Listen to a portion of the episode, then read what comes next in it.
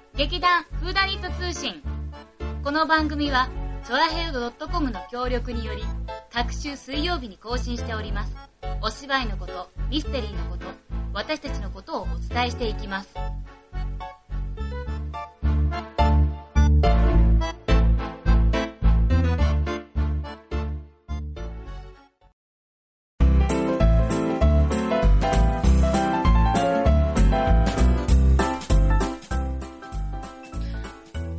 せーのあだ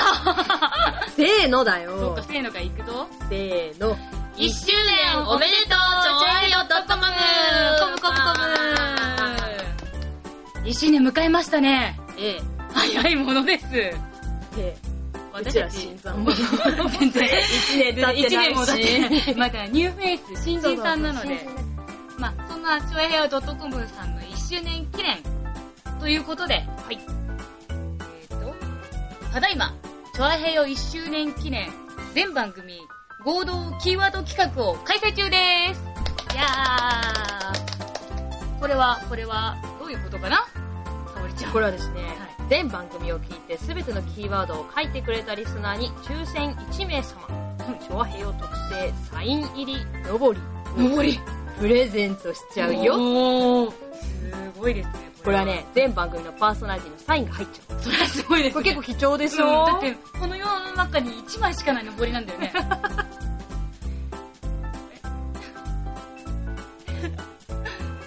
神の声は無視して。まあ、そのキーワードを番組の最後で発表しますので、はいはぜひぜひ皆さん最後までお楽しみいただければと思います。本日のパーソナリティは、立花沙織と、薩摩いもでお送りいたします。よろしく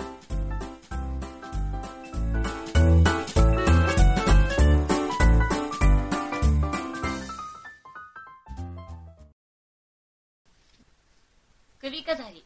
モーパッサン作。綺麗な可愛い女の子が運命の間違いとでも言うように5 0人の家に生まれました持参金はなく遺産をもらえる望みもなく身分のある人や金持ちの人に知られ理解されて愛されて結婚できるはずはなかったのですだから彼女は文部省勤めのつまらない役人と結婚してしまいました。彼女は質素な服装をしていました自分を着飾ることができないからです彼女は不幸でした一つ下の階級に落ち込んだ女のように、女には上品さや美しさや魅力が生まれや家柄の役目をするのです生まれつきの細やかさ本能的な優雅さそして頭の回転のしなやかさが女にとって必要なもの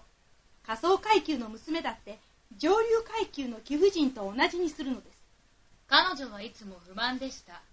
自分は全て上品なもの贅沢なもののために生まれてきたと感じていたので彼女はアパートの貧しさが不満でした汚い壁擦り切れた椅子そして色あせたものあれこれ彼女と同じ階級の女なら大して気にしないこのようなことが全て彼女を苦しめ怒らせました夕食の時彼女は丸いテーブルにつきましたテーブルには3日も使ったテーブルクロスがかかっていましたおお美味しそうなスープだこんな美味しいものはないよ彼女は上品な晩餐会のことを考えました輝く銀食器のことを昔話の登場人物や妖精の森の真ん中にいる珍しい鳥を表した壁掛けのことを彼女は素晴らしい食器に持って出される見事なお料理のことを考えましたニジマスのピンク色の肉や鳥の手羽を食べながら謎めいた微笑みを持ってささやきながらする会話のことを彼女には上等なドレスも宝石もありませんでした何にもだけど彼女はそういうものだけが好きだったのですそういうもののために自分があるのだと思っていたのです彼女は人に気に入られること人からもてはやされること羨ましがられ機嫌を取られることを願っていたので彼女には金持ちの友人が一人いましたす修道院での同級生です彼女はその友人に会いに行きたくはなかったのですその友人に会って帰ってくるとすごく苦しいんだからですそして一日中泣いたのです悔しさに後悔に絶望と失望のためにある晩夫が、得意げに手に大きな封筒を持って帰ってきました。ほらこれはお前にだよ彼女は急いで封を切り次のような言葉が印刷してあるカードを引き出しました文部大臣並びにジョルジュ・ランポの夫人はロワゼル氏並びに同夫人に対し来る1月18日夜官邸にお越しくださることをご案内申し上げます夫が期待していたように大喜びする代わりに彼女は招待状をテーブルに投げ、悔しそうにつぶやきました。これをどうしろっていうのだってお前お前が喜ぶと思ったんだよお前はめったに社交の場になんて行かないしこれがチャンスなんだよいいチャンスこれをもらうのには随分苦労したんだよみんなが欲しがるし選ばれた人しかもらえないんだよ平の人には数が少ないんだよ上流階級が覗けるよ彼女はイライラした目つきで夫を見、我慢できずに言いました。そんなところに行くのに私は何を着て行ったらいいの夫はそんなことは考えてもみませんでしたほら劇場に行く時に着るドレスでいいじゃないかあれでいいと思うよ夫は黙りました驚きました妻が泣いているのを見てびっくりしました大きな涙が二つ、ゆっくりと彼女の目の端から口の端まで流れていきました。どどうしたんだねえどうしたんだい彼女は非常な努力で苛立たしさを抑え、濡れた方を拭いながら穏やかな声で答えました。何でもないの私にはいいドレスがないからそんなところには行けないのよ私よりもそういうところに似合ってる奥様のいらっしゃる方に招待状を差し上げてねえマチルド考えてみようよ今回着られて他の時にも役立つ何か簡単なドレスはいくらぐらいするんだろうね彼女はちょっと考えました。見積もってみましたつましい役人の夫からすぐに拒絶されたり、驚いて叫ばれないような金額を考えました。はっきりはわからないけれど400フランぐらいあればどうにかなるんじゃないかしら夫はちょっと青ざめました彼は猟銃を買って次の夏には友人と一緒に漁に行けるようにちょうどそれだけの額を貯めておいたのでしたナンテールの近郊へ彼の友人たちは日曜になるとそこへひばりを打ちに出かけるのでしたそれにもかかわらず夫は答えました分かった400フランどうにかしよう素敵なドレスを作るんだよ晩餐会の日が近づいてきましたが、ロワゼル夫人は悲しそうでした。悩み不安でしたそれにもかかわらず、彼女のドレスの用意はほとんどできていたのです。どうしたんだいこの2日3日お前の様子は変だよ私宝石を持っていないの一つもよ身につけるものがないのが嫌なのよ貧乏ったらしく見えるわだからいっそ晩餐会に行かない方がいいと思うの生きた花をつければいいじゃないか今の季節ならとても洒落て見えるぞ10フランで素敵なバラが23本買えるじゃないかダメよお金持ちの女たちの中でみすぼらしくしていることほど恥ずかしいことはないわなんてバカだったんだお前の友人のフォレスチェ夫人のところへ行って宝石を貸してもらえるか頼んでみたらいいじゃないかずいぶん仲がいいんだからこれくらいできるだろそうね考えてもみなかったわ次の日、彼女はその友人の家へ出かけ、自分が困っていることを話しました。ジャーヌ・フォレスチェ夫人は、鏡のついたタンスのところへ行き、大きな宝石箱を取り出し、持ってきて、開けて言いました。お好きなのをどうぞ彼女はまずブレスレットを見、そしてバールの首飾り、それから素晴らしい細工の金と宝石のベネチア製の十字架を見ました。鏡の前で宝石を試してみました。ためらいました。どれを取ってどれを返そうかと。そして彼女は言いました。これだけ他にはもうないのええあるわ探してみてあなたがどれが好きか私にはわからないもの突然、彼女は黒いサテン地の箱の中に素晴らしいダイヤモンドのネックレスを見つけました。彼女の心臓は激しく鼓動しました。それをつまみ上げた彼女の手は震えました。自分の首のところにそれを持っていき、ドレスに当ててうっとりとしました。そしてためらいながら、不安そうに言いました。これを貸していただけるかしらこれだけでいいのええいいわよもちろん彼女は友人の首に飛びつき、心を込めて抱きしめると、宝物を持って帰ってきました。晩餐会の日になりましたロワゼル夫人は大成功でした。う彼女は一番美しく上品で優雅で微笑み、嬉しさでいっぱいでした。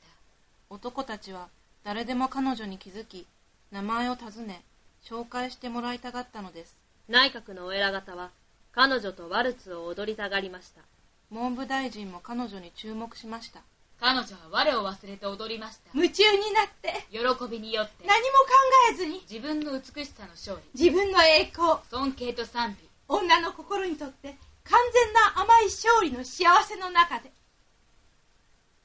彼女は朝の4時頃、家に向かったのです。夫は3人の他の男たちと共に真夜中過ぎから小さな客まで眠っていたのですこの3人の男たちの妻たちも大いに楽しんでいたのです夫は妻の肩に帰りのために持ってきたコートをかけてやりましたそれはいつも着ている地味なものでしたその貧しさは晩餐会のドレスの優雅さとは釣り合わなかったのです彼女はそれを感じ、豪華な毛皮のコートにくるまっている他の女たちに気づかれないように、急いでそこから立ち去ろうとしました。ロアゼルは彼女を引き止めました待てよ風邪をひくよ僕がつば辻馬車を呼んでくるから彼女は言うことを聞かず、階段を急いで駆け下りました。二人が通りに出ると馬車は一台も見つかりませんでした二人は馬車を探し始めました。あすいません遠くにいる漁者に呼びかけました二人はセーヌ川の方に向かって歩きました。絶望感そしてガタガタ震えましたやっと二人は川岸で古ぼけた二人乗りの馬車を見つけましたこれはパリでは日が暮れてからだけしか見かけられないものでした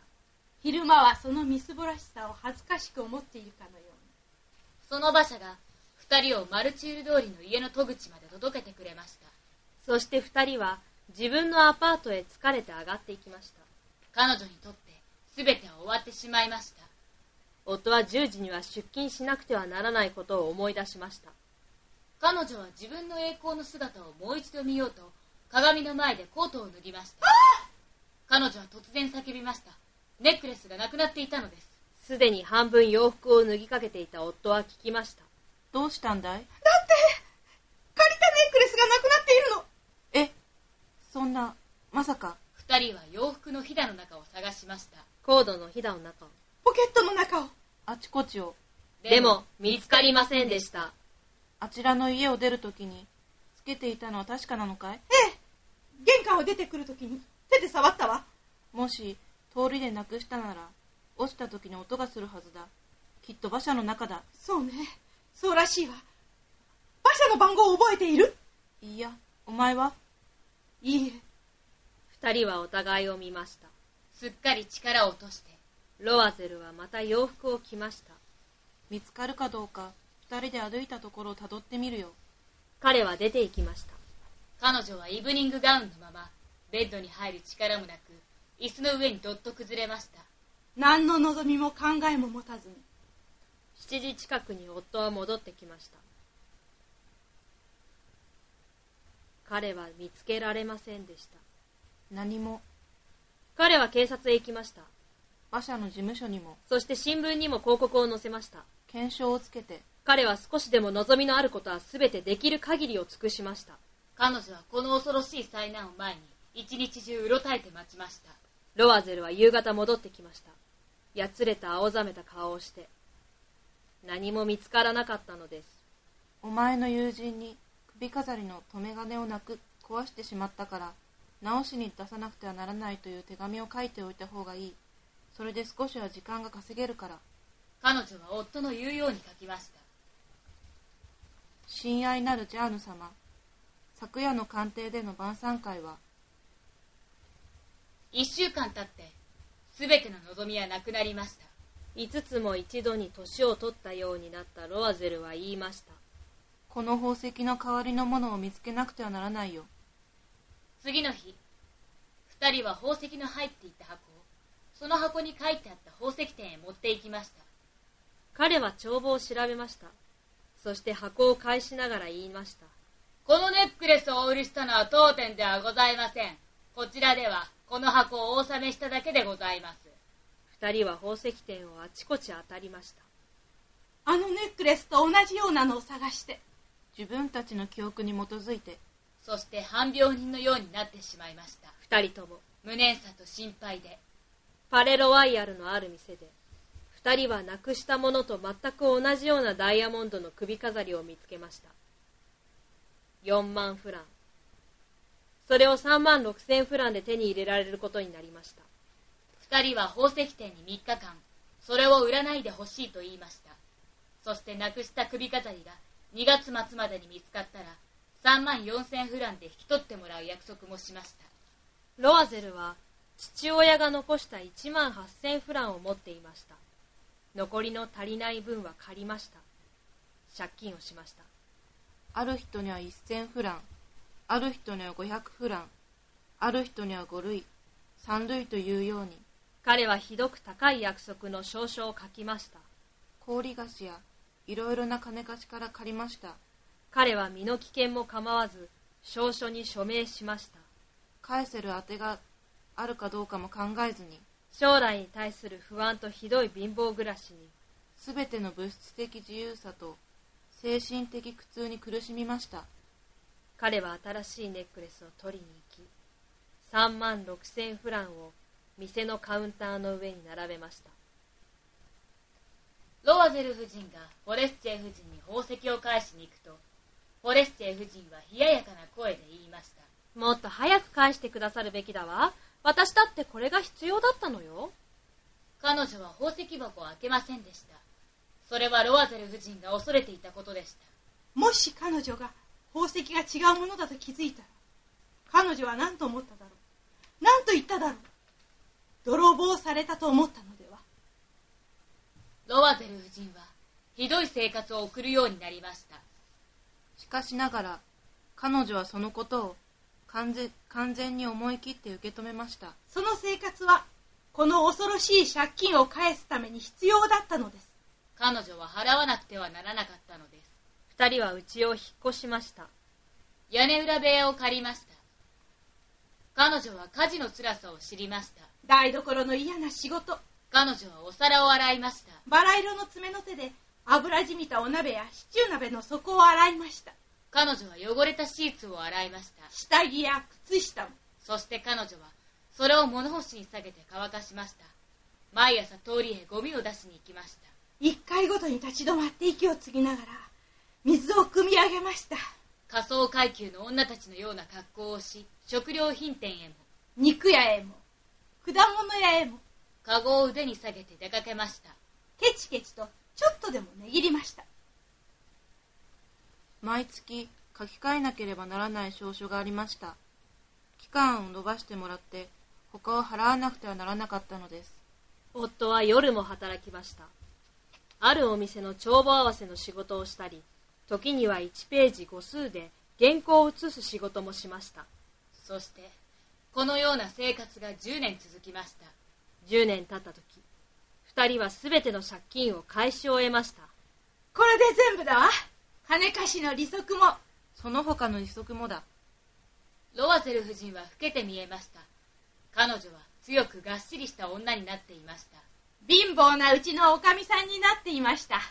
彼女の髪はボサボサでスカートは曲がり両手は赤くなっていましたねえロアゼル彼女は大声で喋り水をたくさん使って床を洗いましたでも時々夫が仕事に出かけた後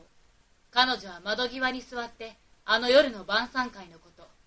自分がとても美しくみんなに褒められたことを考えるのでし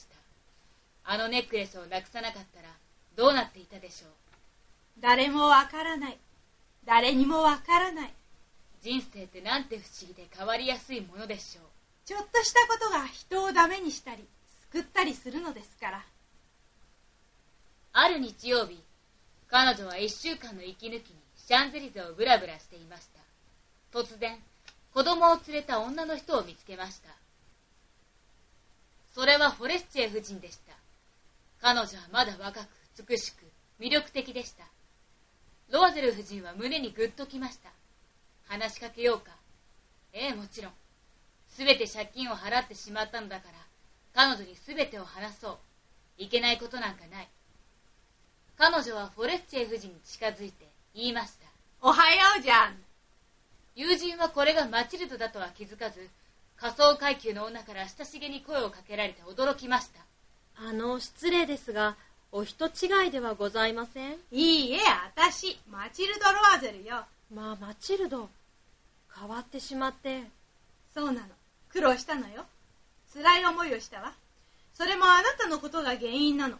私のことでどうして大臣の官邸での晩餐会に行く私に、ダイヤモンドのネックレスを貸してくださったのを覚えてるでしょええ、覚えてるわ。私、それをなくしてしまったの。私に返してくれたじゃないの。どうしてそっくりなのを返したのよ。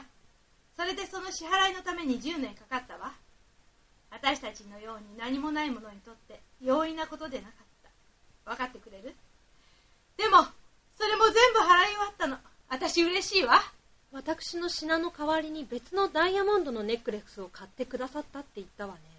ええ。あなたは気がつかなかったかしら。本当によく似ていたんですもの。彼女は誇らしげににっこりしました。フォレスティエ夫人は心を動かされ、マチルドの両手を握って答えました。マチルド、私のはイミテーションだったのよ。せいぜい500フランぐらいの品だったのに。